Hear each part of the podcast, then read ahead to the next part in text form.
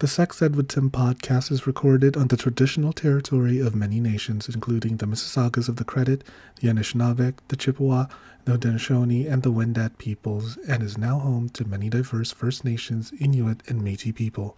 We acknowledge that Toronto is covered by Treaty 13, signed with the Mississaugas of the Credit, and the Williams Treaty, signed with multiple Mississaugas and Chippewa bands. You're listening to Sex Ed with Tim.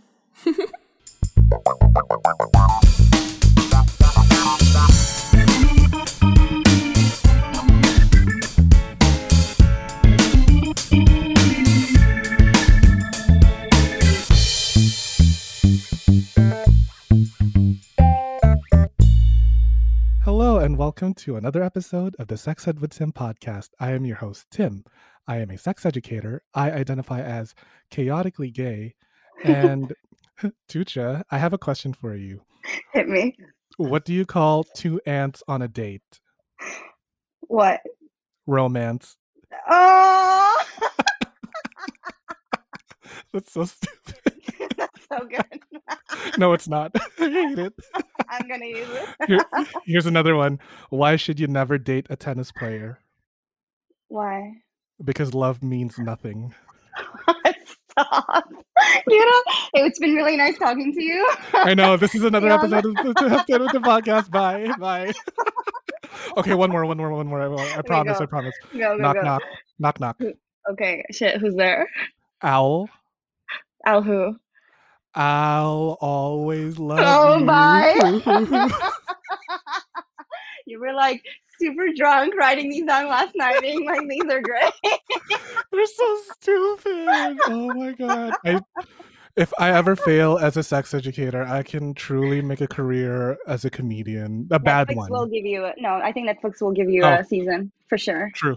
Netflix, Yeah. come, come through. If you need like a gay, funny sex educator, let's get into it. oh my god. So, listeners, if you haven't picked it up by now, we are going to be talking all about love and Love. Ugh, the gross feelings of love. Uh, Tucha, I don't know if you like heard this, but like, um, I made a joke in another episode where I say that I'm sick. I actually have the incapability of producing Mm. love. and Mm. I can't love another man, so I am type one diabetic. Um,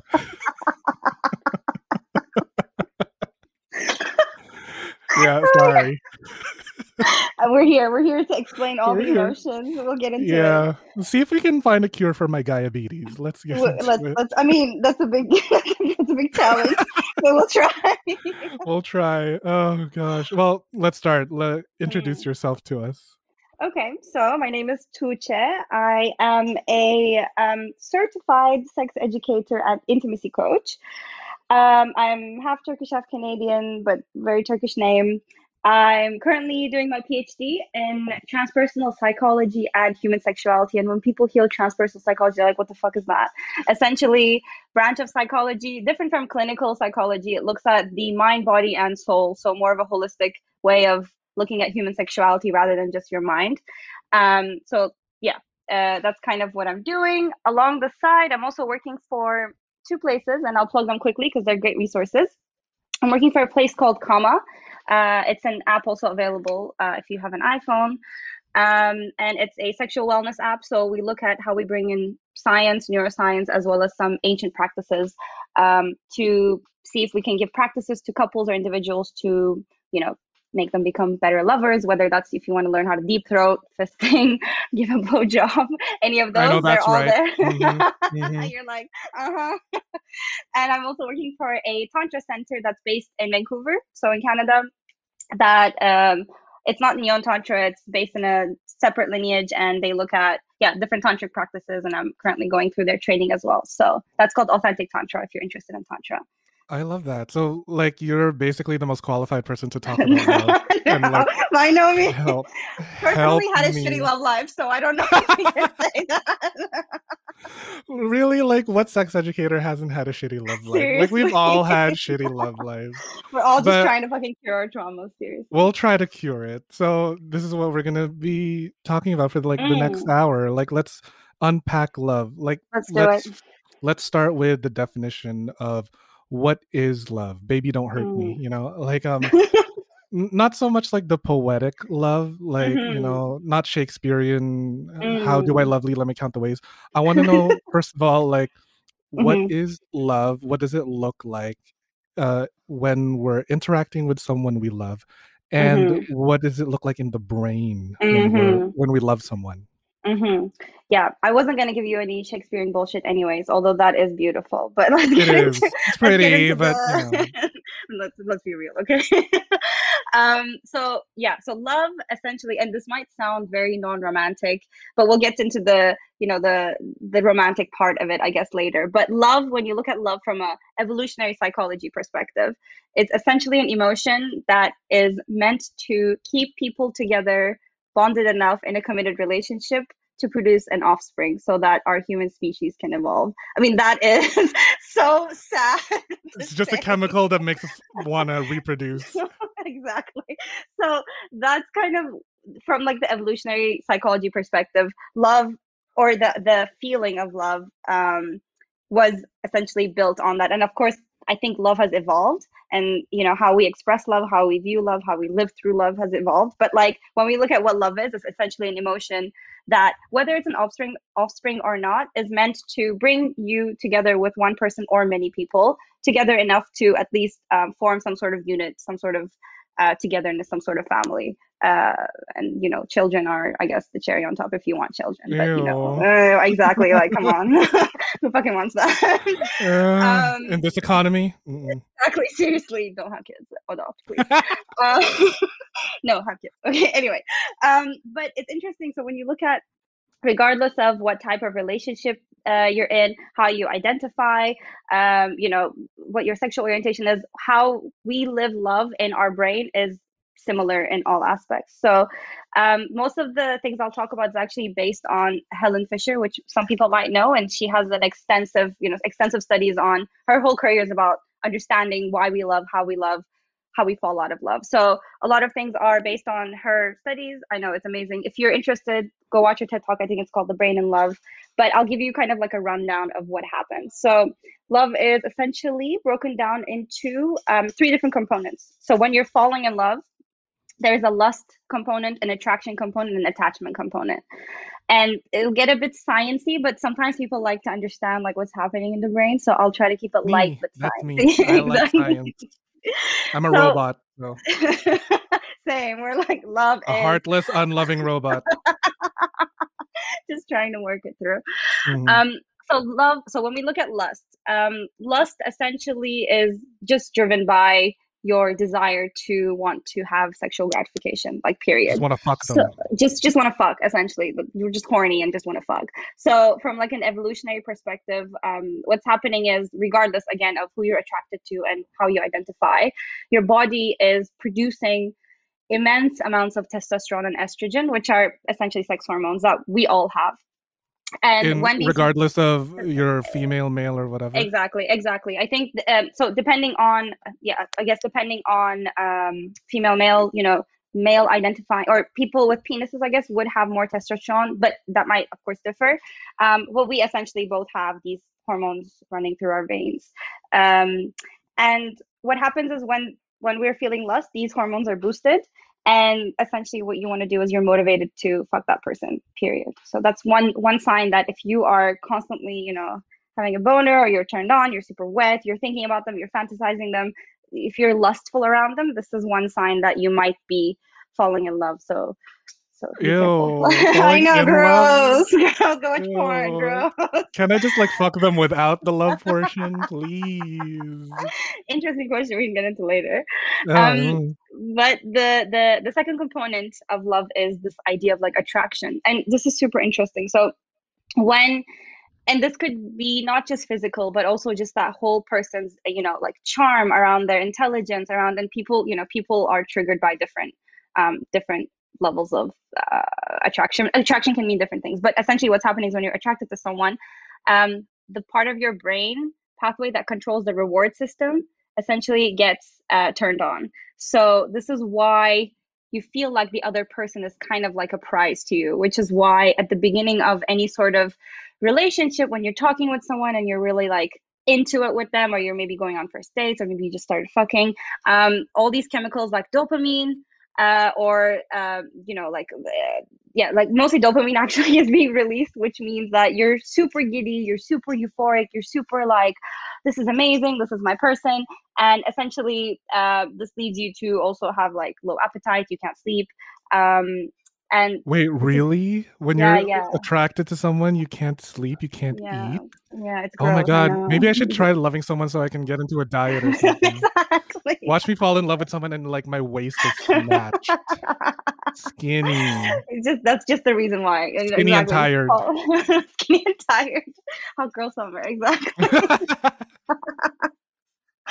so that's that's kind of what's happening. So you also have this like intense amount of dopamine being produced. So you're essentially like on edge and obsessed with them which is why um, most people will feel like when they first start getting into relationships a relationship is like so consuming so exhilarating. There's so much um, that you know you're just like on edge by um, and then the third one is attachment. So attachment, uh, I mean, as we all know, like plays like a very predominant factor in the success of any sort of long-term relationship. Of course, now we're talking about people falling in love with the idea of wanting to get into a relationship with someone. So um, lots of studies, mostly Helen Fisher looks at, they, they found that like when people are falling in love, uh, the body is also producing a lot of oxytocin, which is the cuddle hormone, the bonding hormone. So if you have dopamine, oxy, I mean, your body's literally fucking you over. You have dopamine, you have oxytocin, you have all these hormones are being pumped uh, in large quantities when you have sex with that person, or even if you're kissing them, touching them, and it just makes you feel super bonded with that person. Um, and this is kind of like chemically what's going on in your body and mind, which is what's happening when you're falling in love. So you feel very bonded, you can't sleep, you feel you see them as like a prize and you just want to fuck them. And that's when you know you're in love. Ooh, girl, that sounds dangerous. I mean, that sounds scary. but also, like, I guess if you're into that kind of stuff, go ahead. I mean, are you, me, is anyone into it? not in this lifetime, girl. Oh, that's yeah, so scary. Yeah. I mean, it's sweet, scary, exciting, and mm. like nerve wracking, and it's all that stuff. So it's kind of sounds like like a trip, like an acid trip. Oh yeah, oh literally. Wait, that, that's what I mean. Like, is being in love kind of like being on drugs? Like, yeah, are there similarities so, in the brain patterns? Hundred percent. So, um, a lot of the parts where they found a lot of the parts when people say so they, they did like all MRI scans and all this stuff. So when someone states that they're in love with their partner, especially at the beginning of a relationship, they scan their brain and they look at what parts of the brain are lighting up. And the same part of the brain um, that if I was an addict and I was using cocaine, for example, is lit up when I think of someone I love. So essentially, that part of your brain that has to do with addiction um, is, yeah, you're literally addicted to the person. Let's say that. Um, so yeah, it, it is definitely like an acid trip. Uh, and then we'll get into the breakup side of it, which is why the the the, the high is as good as the low. Exactly. Oh gosh, like I swear I would rather do cocaine than fall in love because that means hey, cocaine has never hurt me, girl. it never talked back to me. it never talked back to me. It never like said any sort of slurs. I would rather date cocaine than date another man. Let's be real. Take notes oh, right. Oh um, gosh. Yeah. So yeah. you said lust, attraction, and attachment. what was it again? Attachment. Lust, attraction, and attachment. Those are the three parts that comprise of love. Mm-hmm. Yeah. Right. Okay. So are there like different types of love? Like I'm I can love a friend, but mm-hmm. I can also love a family member in a different way, right? Yeah, yeah. So um yeah, so there are many different types of love. And, you know, if we want to get into it, like the Greeks have kind of reduced it to, I think, like 12 types, 12 categories. But of course, love. Jesus I, Christ. I know that. They're like, here are all the types. That's a um, little too much love for me. so, no, so you're right, though. Like, there's types like agape, which is like having unconditional love. We've all heard of like eros, which is romantic love. Um, you might have ludus, which is playful love, pragma, enduring love, storge, like familiar love. So um, depending on, you know, you might love someone as a friend, you love your family members, you might have platonic loves, romantic loves. So definitely love can exist in different relationships and might look different. And I'm saying when we talk about the chemicality of falling in love, it's I guess falling more under romantic love, eros, um, that like partnership or you know long term or even short term, like I want to pursue and be with this person. Um, but yeah, that is kind of so there are different types of love, um, and from love, falling in love looks different, right? Because I think um, if we get I was about to ask that. Like, is there a difference between loving someone and falling in love with someone? Mm.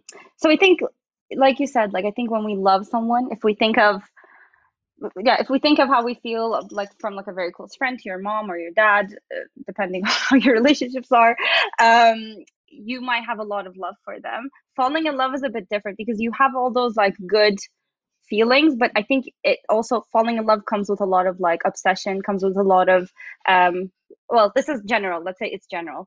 Uh, but people tend to be more obsessive. People tend to be more like ownership, authoritative oriented as well. So there's a lot of um, also, I think, let's say ego attached to love, um, especially at the beginning when you're not really sure where you stand. So falling in love may not necessarily like last long since it's usually based on like infatuation.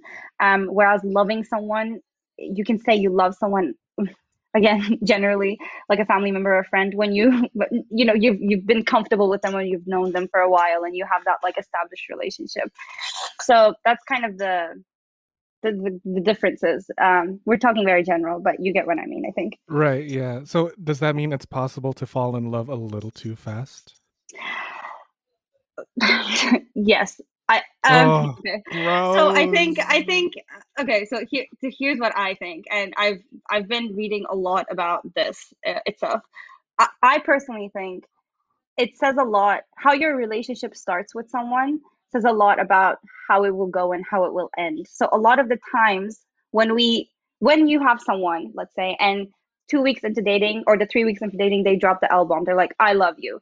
For me mm, it's a bit of a red flag. And again i'm a big romantic. I love romance. Same. you know wine me dine me fuck me all around. But like if someone is saying that to you um, from the get-go you need to take a step back and first see see um, if that's what they mean. Because most of the time they mean they're lustful over you and they like the idea of you or they've kind of uh, thought about some sort of potential or future with you and they're kind of liking the they like the idea of falling in love with you more uh, than loving you because again Ooh, oh damn, they like my, my idea. Ooh, they, I'm just gonna repeat that one more time. They like the idea of falling in love with you, than fall, than actually loving You're you. loving you. And I think and I think it's true because even now when I start romantic relationships, I ask myself, do I like the story? Do I like how this will actually transpire or do I like the person? Like what uh, uh, do I like the idea of love or do I like the idea of loving this person or do I actually love this person? There are different levels. And I think it asks for a bit of um, awareness.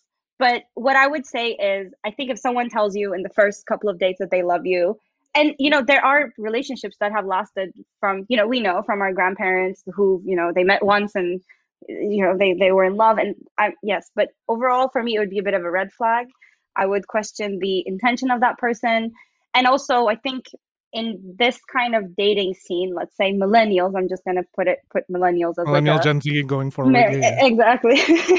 I think we confuse um, love, chemistry, compatibility, right? Like, I think emotions at the beginning run high, and we automatically think if we have chemistry with someone, that we will be compatible with them. Therefore, we are comfortable saying, I love you. But um, there's a lot to compatibility beyond love. So, um, a lot to unpack, but I do think you can fall. Do you remember this line? I don't know if you watched that movie 500 Days of Summer. Yes. There's that one line said by Chloe Grace Moretz, and I love it. I think it's the best line ever in the entire movie, where she says, "Just because you have a bunch of shit in common with some random girl doesn't make her Mm. your soulmate." And I'm like, Period. very that, very Period. that. Ooh, Um, girl.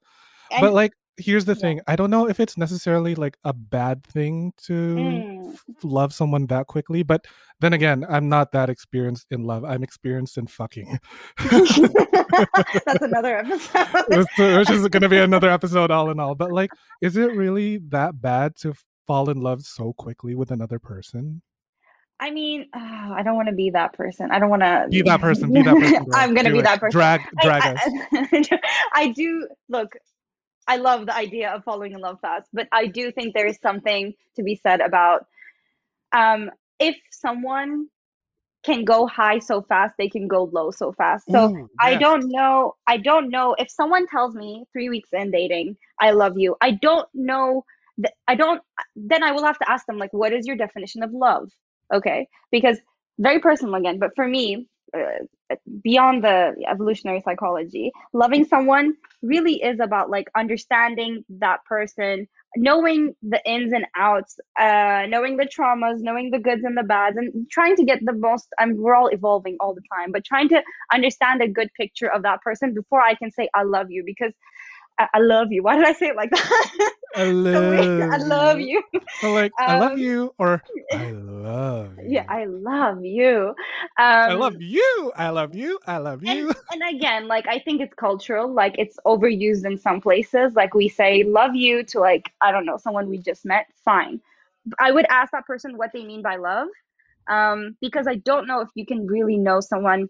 The first five months, you're putting up a front because you want to look cool, sexy, and hot for that person. I mean, it's true. You know, like you're like, pick me. Look how amazing I am. Um, yeah. So for me, yes. Again, it will depend on a lot of people, but I do think you can you can fall in love too fast. Too fast. But like, what does it say about the person that's falling in love too fast? Like, what are the, some of the red flags? Oh, speaking of red flags, Mm. like there's this one line I love from Netflix's BoJack Horseman where one of the characters says, "When you look at someone through rose-colored glasses, Mm. all the red flags just look like flags," and I'm like, mm. Ooh. Ooh, yes. Ooh.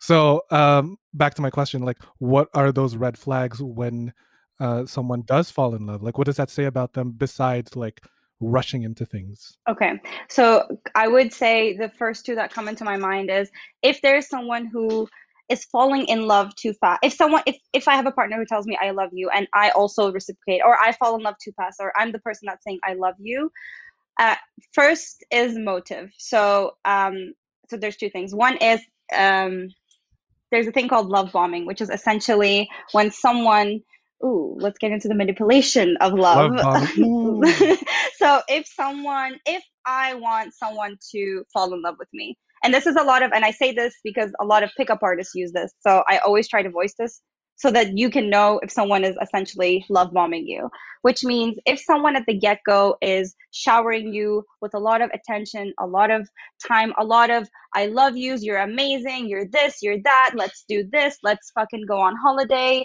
uh, without really knowing you, they're just giving you all this love. It's a bit of a red flag because what the fuck? You don't even know me. Why do why are you doing this? Uh, the idea is romantic, but you need to take a step back because what these people tend to do, and this can be conscious or subconscious, is the person who is love bombing you might try to get you to depend on them emotionally. And it's gross. It's gross. And people are oh. out there. People are doing It's not cute. That's It's so not not cute. cute. F- sp- Speaking from personal experience, okay. So this is why did I become Same, a same. exactly. So when that happens, what happens is they start to slowly pull these positive reinforcements, let's say the I love yous, back. And then you start getting confused. You're like, well, last week you were telling me you love me. Now you're you now you're acting all weird. So then it creates some sort of dependency and it creates this inconsistent reward so that you now are the one chasing the person for the love that you didn't even have in the first place. So it's this They've made you dependent on them. Exactly. So this is oh one Oh, one kind of red flag that just to watch out for if someone is showering you with a lot of emotional love, you know, physical or you know with uh, with gifts and stuff. The other uh, the other thing might be stemming from trauma and having some sort of very anxious attachment styles. So these people. Ooh, I love that word. I'm avoidant attachment, by the way. Oh so- hi, same hi. Hi. Oh, look at that. yeah seriously so um what what happens when when someone is let's say super anxious or they have this anxious attachment style is they might try to get to again we're talking very uh traditional i guess relationships but they they might try to like lock that person in right from the get-go so they might they might act i mean and, and they might feel that right like i think that's valid in a sense they might really feel like they love you but uh, i've been doing so much research this week on is it love or is it trauma bonding? Like, are you trying to really love someone or are you trying to correct your trauma through loving someone that is essentially repeating patterns of your childhood traumas? So that might not even be cautious, but, uh, or conscious, but um, if someone is also very much like, here's me and I love you without even knowing you, it might also be that that person still hasn't healed through some issues that are spilling over to their romantic relationships. Those would be my two red flags. Oh my god. Okay, I have a short story to tell you about Go. my second boyfriend. Like, uh, feel free to, to drag me because I'm uh, yuck. I hope he's dead. no, I, I, truly hope he is. He's trash. He cheated on me. Oh, Plus, his dick him. is crooked. yeah. No, like I swear to God, he has like the worst case of Peyronie's. Oh it shit. Is, yeah, it was deformed. I don't know why I let that thing inside of me, but whatever. I love. well, or trauma bonding. I, I, we don't know. Sorry, I don't know why I let that thing inside of me to begin with. But um, anyway, so the the whole thing is that our relationship started and ended very very quickly. Mm. Like in the span of mm. three months, we went through the entire thing. Like he said I love you to me within a week of knowing me. Fuck.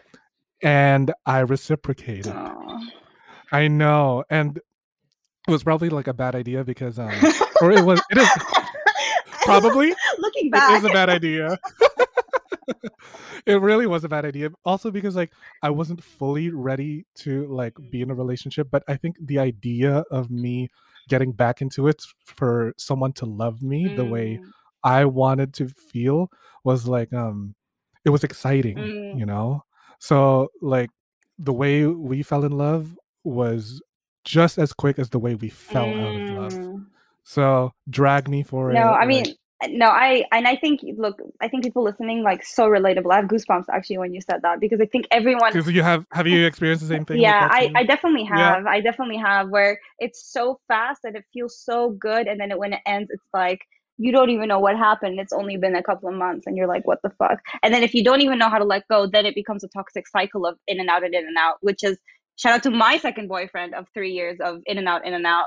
Literally was like, fuck. like a fucking uh, yeah. And I think and I think, you know, we have to be um there's a lot there. Like I think, you know, love is such a driving motivator for humanity. I think people want to be loved, people want to love, people want to be accepted and feel like um, feel like yeah, they have unconditional love. I think not me. Stay away from me. You're like no, no. I'm, I'm lonely. Make money. Help. Help me, love me, no, daddy. I, I, no, I think I, I really do think like love is such an interesting emotion because at the end of the day, uh, you know, people are driven by purpose, people are driven by love, and it's it's a big component of how we. It could be self love as well, right? Like or any type of love, but I think when I mean the story that you just told, I think many people have gone through similar experiences, and um, identifying and even being able to say, hey, like that happened, and maybe it wasn't a good idea. It happens. It's also like we don't really learn. We don't really what we're talking about. No one really teaches you any of this, right? Like you don't really you just mm-hmm. go with your emotions. You kind of just There's no love manual. Exactly. Fuck, write that book, please.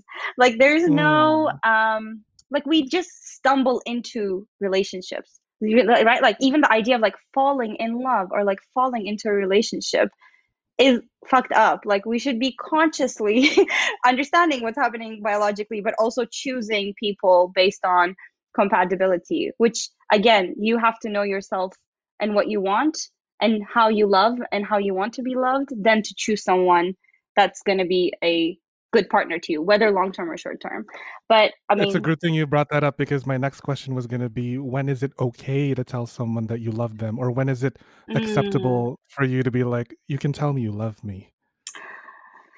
So there is no, I mean, I have not found any like scientific, I'm sure there's some research, but from the ones that I read, like, I think per, again, you tell me what you think, but again, very personal. It depends on if you did like long distance, if you've lived whatever, what type of relationship you have. I would say maybe it's okay to tell someone you love them after like spending good quality time, quality, uh, quality, not just watching Netflix all the time for True. like uh, five to seven months. That's that's what I would say. I think you know within six months um, if you are into that person fully.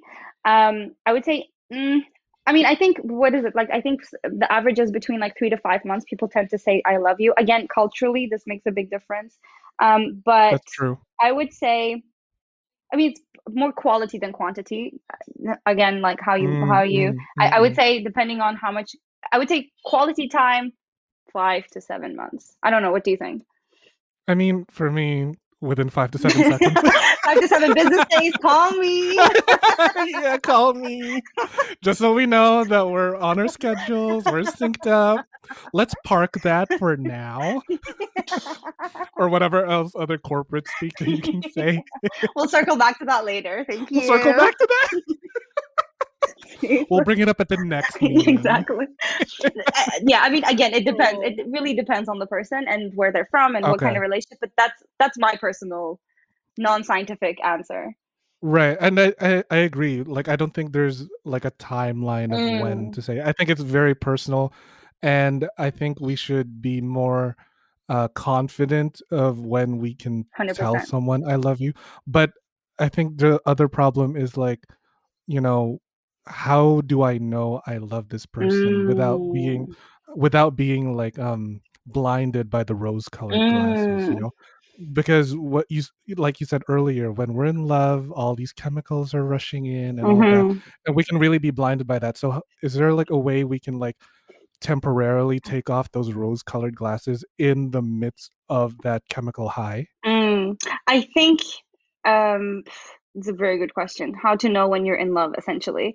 Um, beyond understanding the physical or like the body and what's going on biologically, I think it really there's something to be said about, um, and this is why being in tune with your emotions and being able to identify your emotions and knowing that if it's coming from a place of emotion or a place of um, actual like grounded feeling gut feeling let's say for me i would say when i feel safe with someone. And safe is a very um, you can unpack that word a lot but for me if, yeah but for me like when i can fart in front of a person. Hey, are they shitting in front of me? No.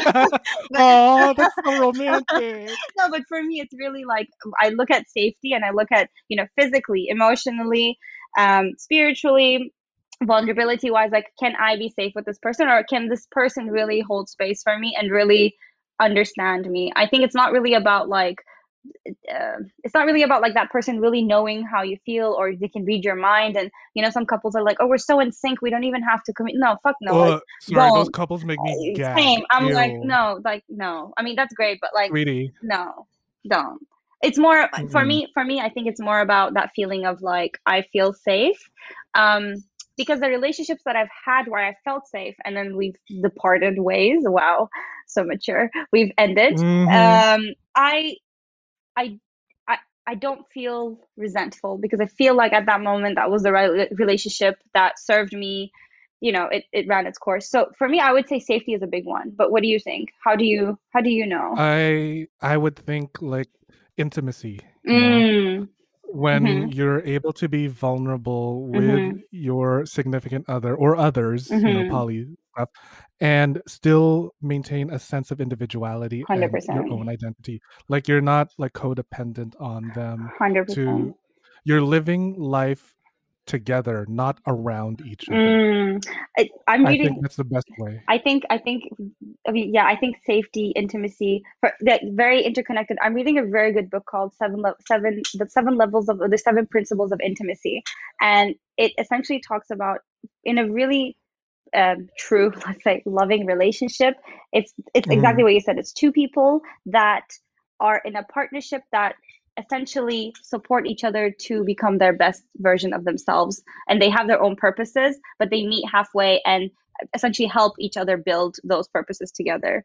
And um, for me, like how I would define intimacy is like in a romantic relationship is what you said. I would say it's shared mutuality. So it's making a commitment to the relationship, whatever type of relationship you have, open, poly, uh, monogamous, monogamish, whatever.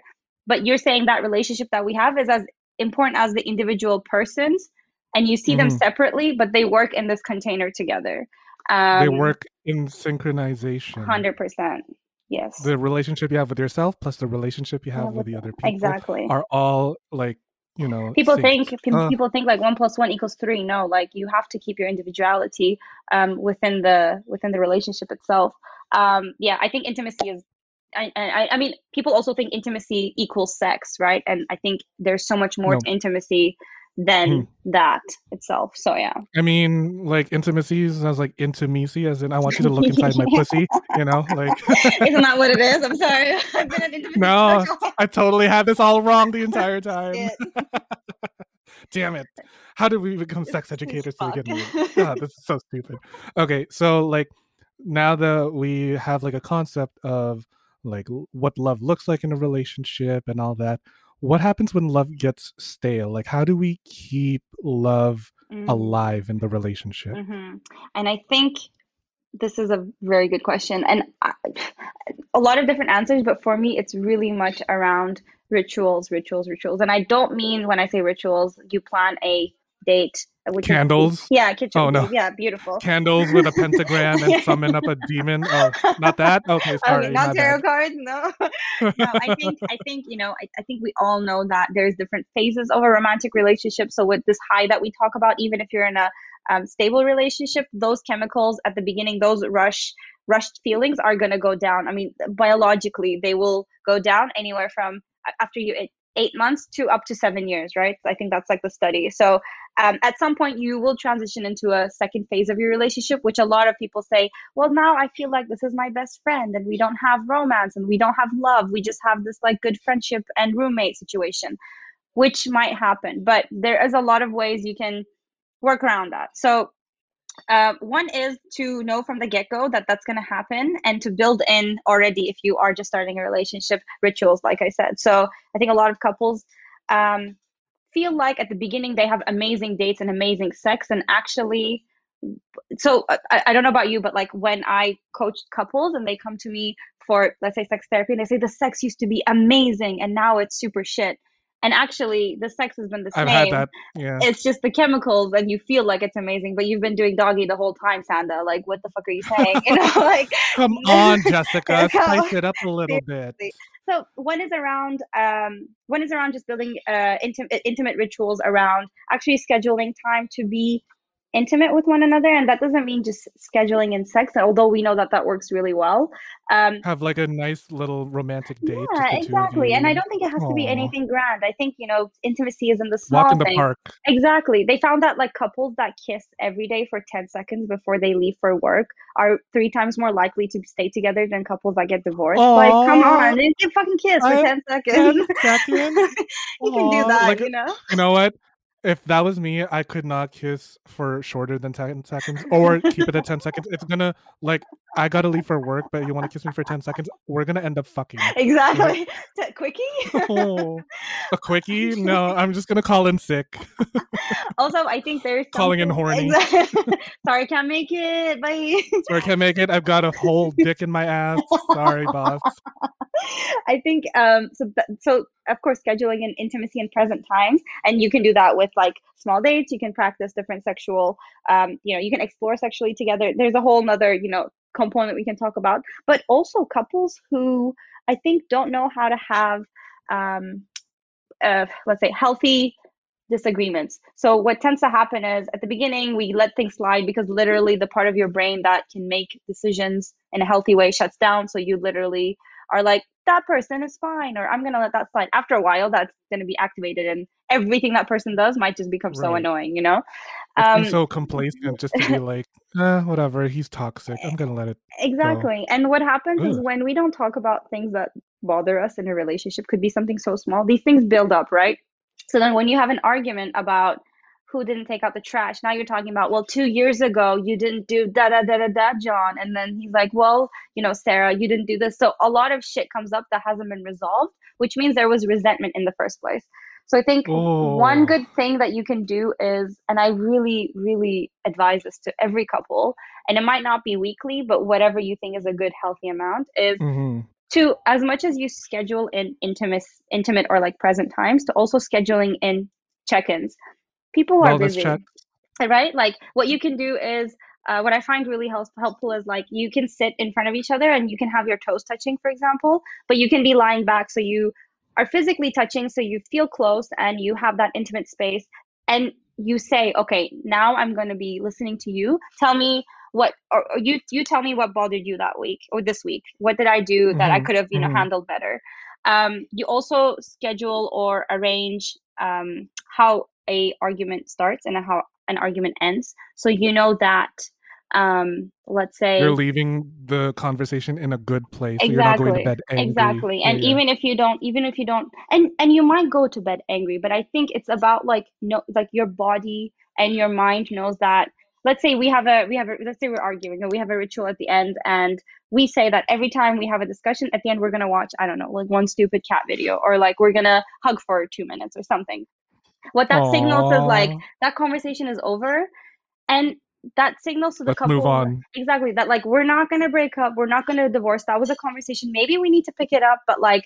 that's what's happening also knowing mm. when mm-hmm. your triggers are but okay these are kind of like uh, if you're starting the relationship let's say you've been in a relationship you're listening to this and you've been in like a three year relationship and you're like everything is boring yeah, i no, think the spark this is, is definitely dead. more long term yeah exactly. more long term like you're you know each other's like ups and downs mm-hmm. faults and imperfections all that and then you're trying to live your life together mm. and not go your separate ways exactly and i think so let's say for others who uh, who yeah like how do we keep the spark if you're you, you know you're just kind of starting off or you've been i don't know like you've been in a relationship for a while um mm-hmm. mm-hmm. i think so so are we talking more like sexually are we talking more emotionally well like anything really like because mm. you know uh, love can exist in all levels in, or can yeah can manifest itself in a physical way and an emotional way i think the overarching idea around here is unpredictability how to incorporate mm. unpredictability and playfulness into your relationship um, mm-hmm. and i mm-hmm. think there's something really beautiful about being comfortable with someone enough to actually bring in more playfulness um, you know uh, let's talk about sex for example like let's let's and even if that person is not adventurous, it's small things like, okay, let's try dirty talk, for example, erotic talk. Like we become so mute when we're having sex. And after a while, I mean, we've all had this where you just kind of fuck a little bit I, before you go to bed. Eh, like, you know? I have heard, I have heard a girl describe her boyfriend in bed as ninja quiet. Oh, stop. Oh, oh my no. God, that's so bad. Ninja quiet. Like, how silent do you have to be to be like, he's That's not even here. That's so bad. Oh. I mean, like you can't even just say like I love fucking you like this or you feel good in yeah. between my arms. Like you can't even say that.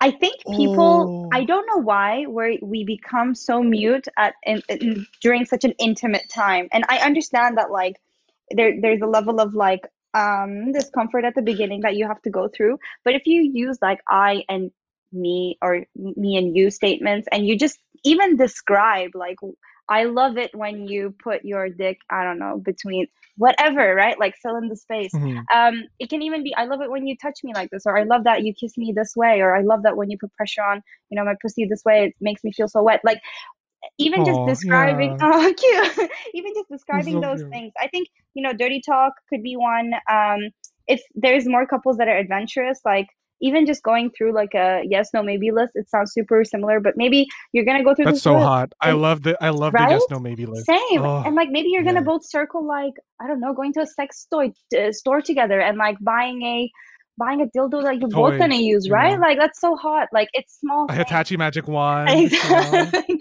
yes. It's small. Best so vibrator on the market. I think sexually, there's like a lot that can be done. Um, so John Gottman, uh, we know like the holy grail of like relationships, the godfather of all mm-hmm. relationships, has an incredible book called The Seven Principles of Making a Marriage Work, which I think also overspills into how, how to make a relationship work. Um, mm-hmm, and he goes mm-hmm. through things like um i think one is like enhance your love maps. So he says like love is actually in the details. Like the, he found that and he's been studying couples for like 50 years. So this guy has like all the data. And he says that the couples that tend to actually um you know sustain in the long term are couples that um, do small things for each other during the day you know? And they are paying attention to the small things. So if you tell me I love it. Uh, I love having I don't know raspberry ice cream uh, on Thursdays after this kind of uh, after recording podcasts or whatever. If if you say something so minor and your partner brings you raspberry ice cream on Thursdays after you record a podcast, that's super cute. You know, it's small That things like that. is, yeah. We Um, take things like we take small little little things like that for granted. Exactly. And we think, you know, I think we think if we fuck up and then one person just throws in like a big grand gesture, let me take you on holiday, let me buy you something expensive. Those are nice things, but ultimately it's the small things, day-to-day things that build intimacy. Um, and the bigger things are of course like bonuses.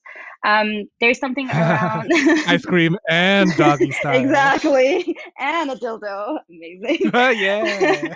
um, there's a lot of uh, there's a lot of science around like turning towards each other rather than away from each other. So a lot of the times when couples are stressed, especially let's take in this fucking pandemic into account, they might not want to burden the other person with what's going on.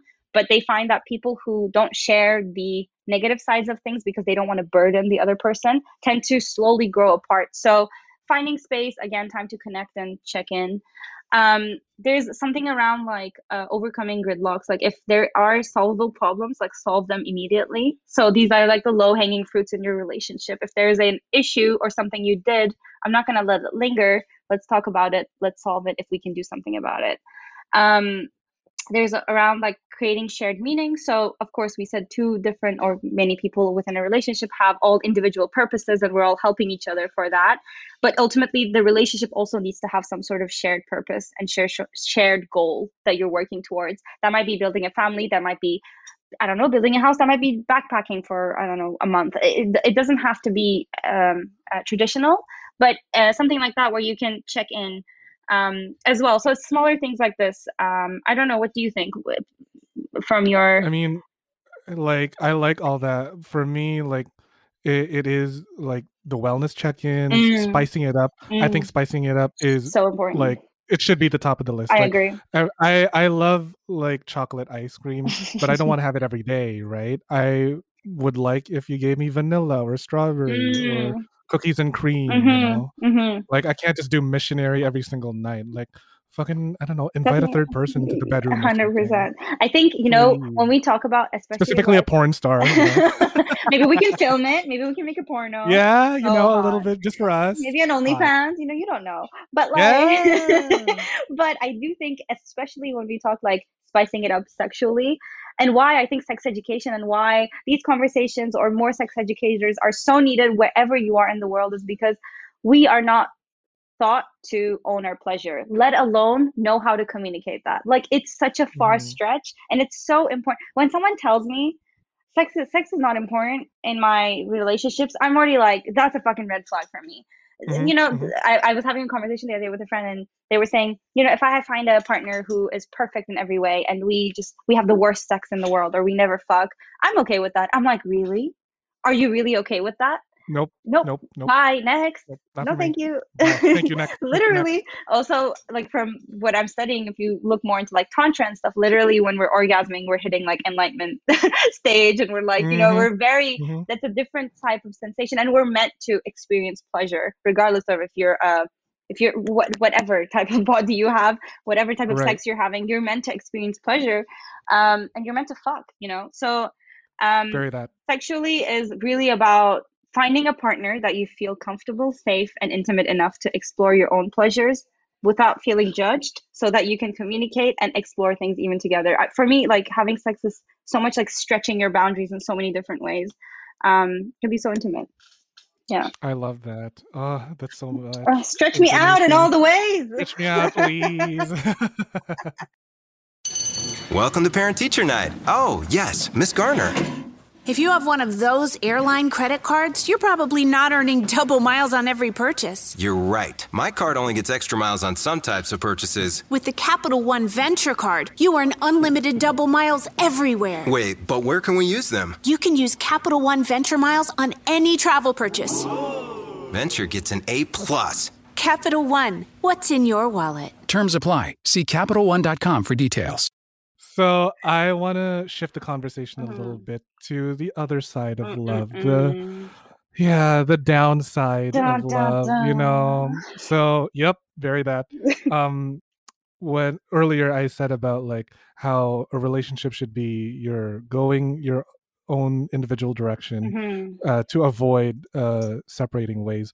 What does it look like when you start to go your separate ways? Like what's happening in that crash that you Mm. know when the high is gone and you know couples and relationships they start to fall apart what's Mm. happening in the brain like what are the feelings that come up Yeah, uh, yeah, and let's preface that I've I feel anyone who's listening to this is going through any sort of breakup. I've been through three, and it felt like I went to hell and back. So I feel you. We're here for you.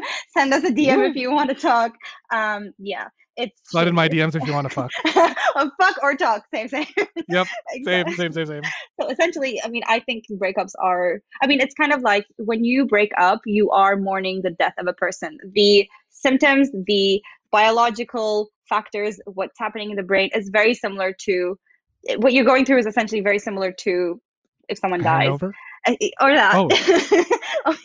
or Whoa, that. Jesus. Yeah, yeah. So they oh found, no they found a lot of studies between um, grieving over someone who's passed and grieving over a relationship. Of course, is going to depend on the type of relationship. But let's say was uh, let's let's say okay, we're looking at like normal breakups.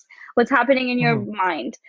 So we talked about earlier that when you're falling in love, the part of your mind that is um, related to addiction is triggered. So it's the same thing. That part of the brain is triggered. So it's as if if you were going through withdrawals um, from cocaine, you are wo- going through withdrawals of love. That dopamine crash that you feel literally feels like feels like you the worst. uh yeah like you're going through withdrawals. Like your body might uh start shaking you might still not be able to sleep eat um you just feel yeah you just feel that dopamine crash. So you might feel like you're going through withdrawals of love where you uh then it turns into obsessively thinking about the person. So the part of your brain oh my god. it's fucked up. The part why did you so read me up. aloud? Like i was Okay, I'm facebook stalking my ex. So oh. fucked up. So the part of your brain that controls um like unconscious acts, like like when we breathe, uh, it also processes like pleasure, reward, like we said, and the acts of falling in love. So when you actually break up,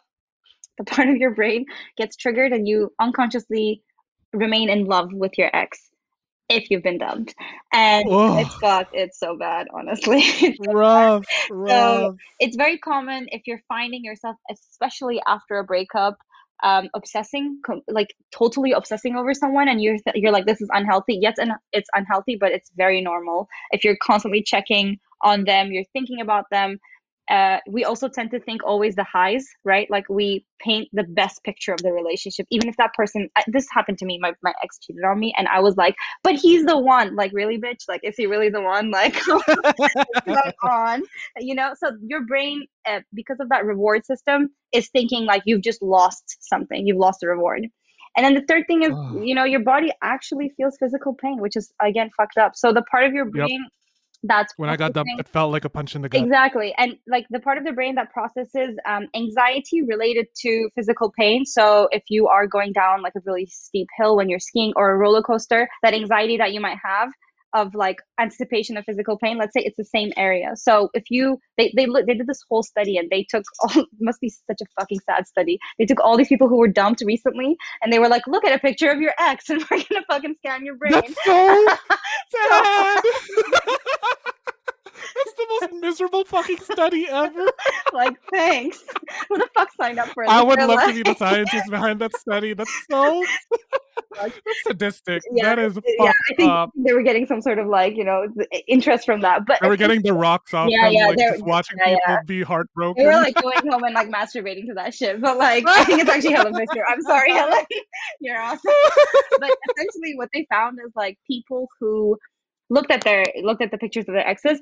Um, uh, and they they reported like you said like punch in the gut or like uh, feeling your heart is breaking. They found that the brain is actually processing that emotion as like a lit- as literal physical pain. The parts of your brain that light up when you get when you break an arm for example is the same part. So when you feel like your heart is breaking your body is thinking your heart is breaking which is which is so sad but that's also Mm, happening so uh Yeah. so yeah you might feel gosh. when, people say like it hurts yeah i, I remember physically never hurt. yeah, I remember like when I first, when I got dumped by my first boyfriend. It was so dramatic. I went to this whole field.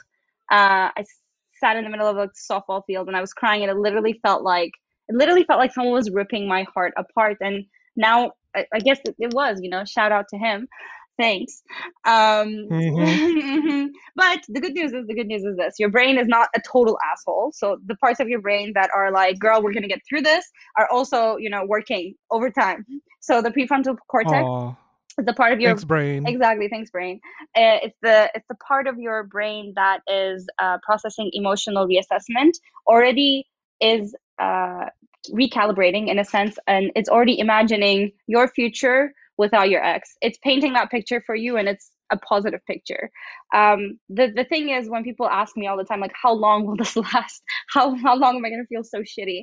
And unfortunately, it's it's again very dependent on the type of relationship you had what kind of family structure you had what kind of other relationships you had because sometimes we also find that when there's a breakup that might trigger other breakups so you might be mourning for like three fucking breakups in one Mhm. in one breakup so it depends but we know that you will get through that um Right. so that's So that's what it looks like. Uh, that's what it looks like in the brain when yeah uh we're going through the phases of a breakup. Mhm. But I also want to like ask you about um, what does it look like when we're relating to that other person when the love is gone? You know, um, what? How are we treating them? How are we seeing them? What is it? What does a loveless relationship start to look like? Mm. So, um, is this in the context of a loveless Yeah, relationship like- and we're still in it, or a loveless relationship and we've broken up? a loveless relationship while you're still in it. Like Mhm. I've been with this guy for three years now, and I'm just not feeling it Anymore. Yeah, we're over it. Yeah, I mean, and it's What are the red flags that I should be uh, like Mhm. on the lookout? so a, a theory i'm such a nerd and but I- i love this a theory that um explains this because you know i feel like it's such a common common concern that people seek therapy for. Like i don't feel the way i used to feel. So i think a, a theory that explains this really well is a theory from the 1980s and it's um it's it's by a guy called robert sternberg. And you might have seen this theory of love triangle. I have, essentially yep. yeah so essentially there's three components to he's saying there's three components to explaining how love can sustain or not sustain. And there are a combination of intimacy passion and decision And commitment.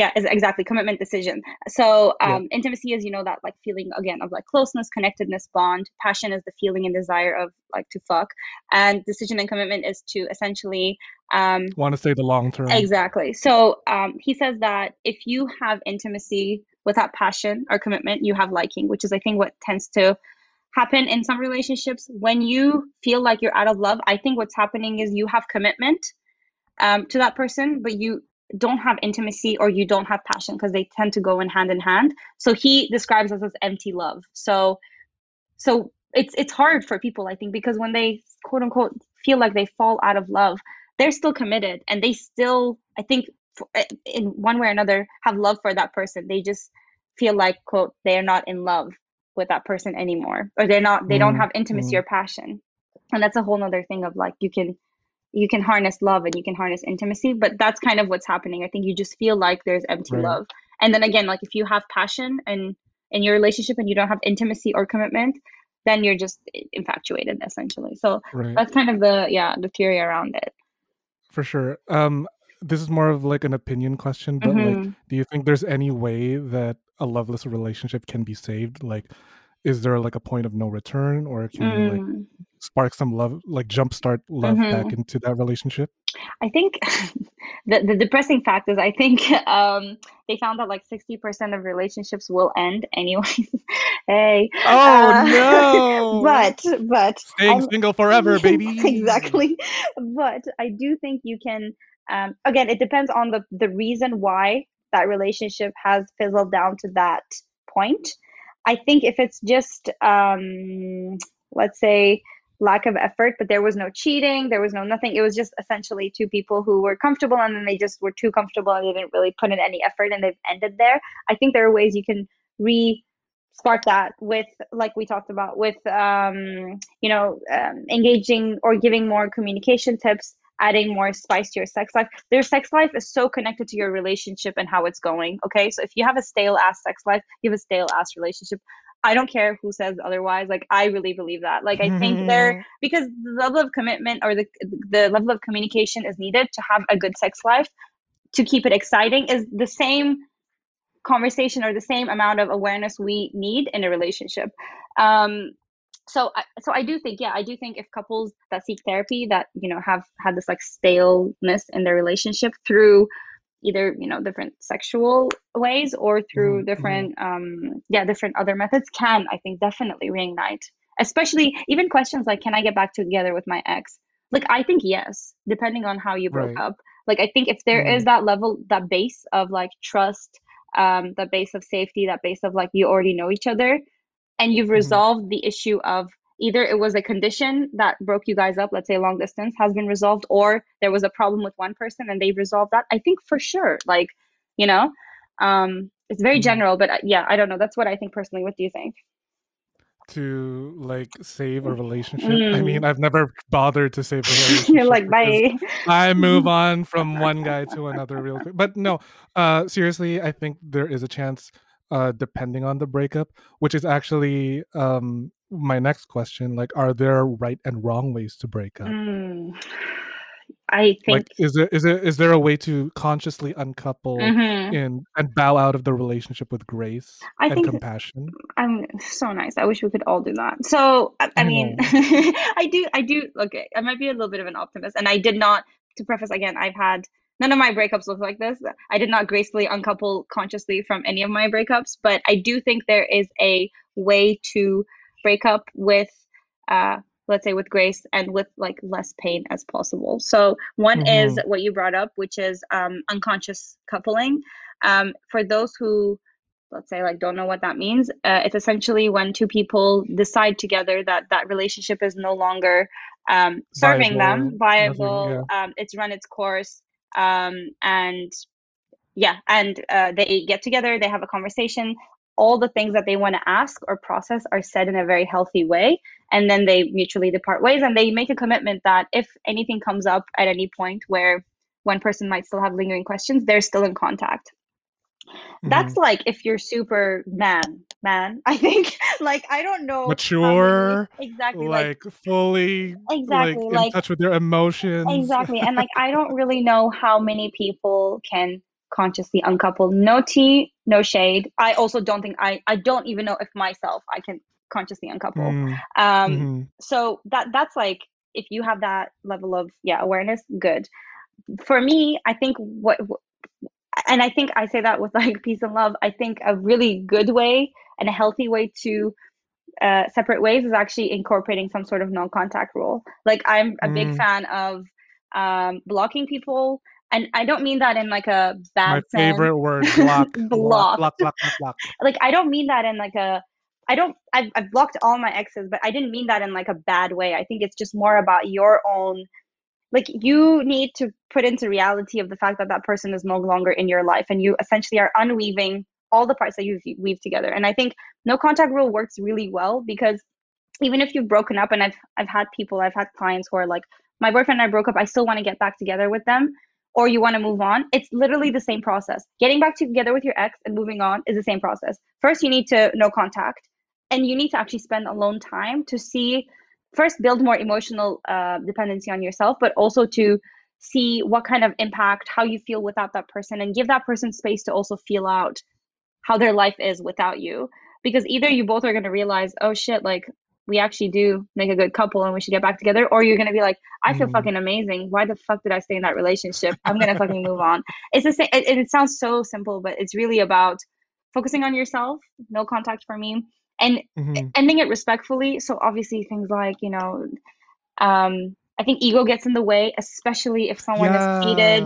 And I've because a breakup person. is so it feel like a breakup feels so, so personal, right? It's so personal. It's Mm. not personal. like an attack on who you are. Hundred percent. I mean, you're essentially that person is unchoosing you. Like, how fucking shitty is that? Like, that person is Ugh. essentially saying to your ego, "You're not good enough for me."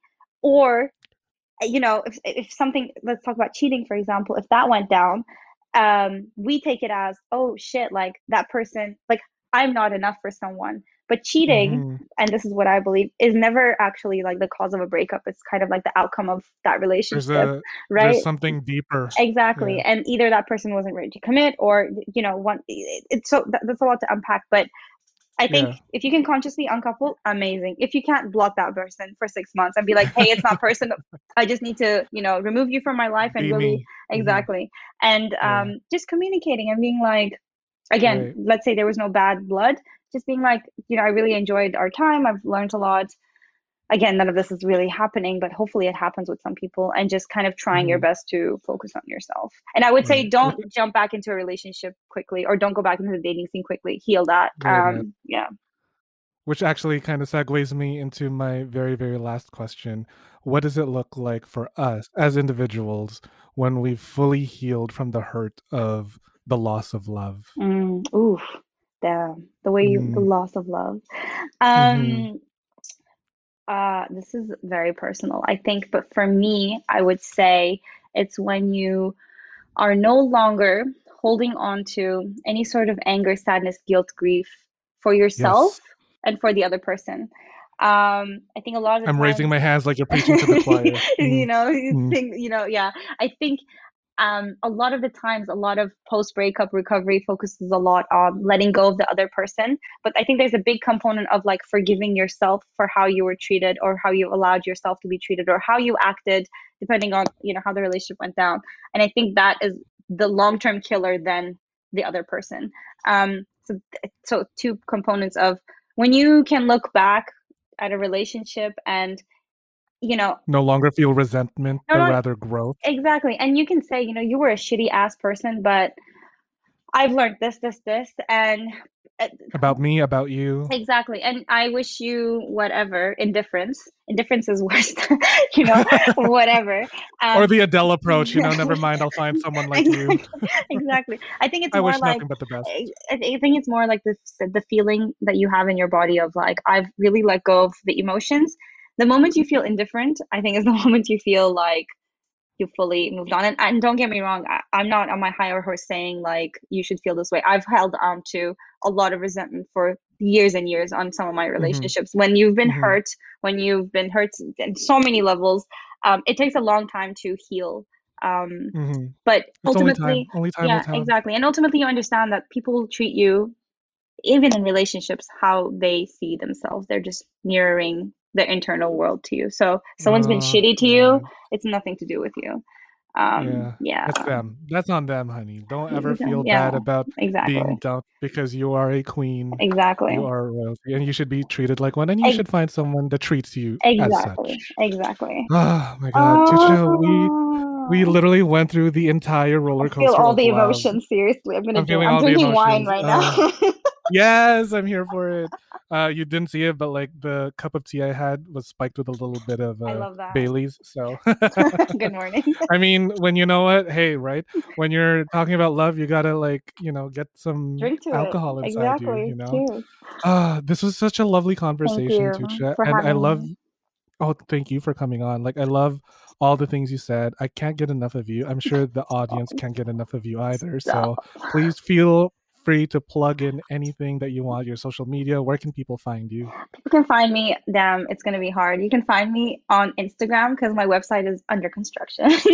but you can find me um on Instagram, Tugce Balik, uh, T U G C E B A L I K. It's very hard to find me, but you, if you want to find me, you'll find me. Okay. I'll link it. I'll link it for them in the show notes. and um and yeah, you can send me a DM. My DMs are always open. I try to engage with people uh, as best as I can without giving direct advice if I don't know your sexual history, obviously, or your relationship history. But I'm always here to chat if someone's going through a hard time. And um, yeah, you can also email me. It's on my Instagram as well. Yeah. Ah, I love it. Thank you so much, Tugce. And thank you so much, listeners, for tuning in. I'll see you at the next episode. Bye. Thanks for listening to the Sex Ed with Tim podcast. Sex Ed with Tim is created and produced by me, Tim Lagman. Music is Aces High by Kevin MacLeod. Follow me on Twitter and Instagram at GaySlutClown and at Sex Ed with Tim. You can also like and follow me on the Sex Ed with Tim Facebook page. If you enjoyed the show, please rate, review, and subscribe on Apple Podcasts, Spotify, or wherever you get your podcasts. Even better, you can also support the show on Patreon, where you can get early access to ad free episodes and more. Thanks for all your support, you dirty little slut. Mwah.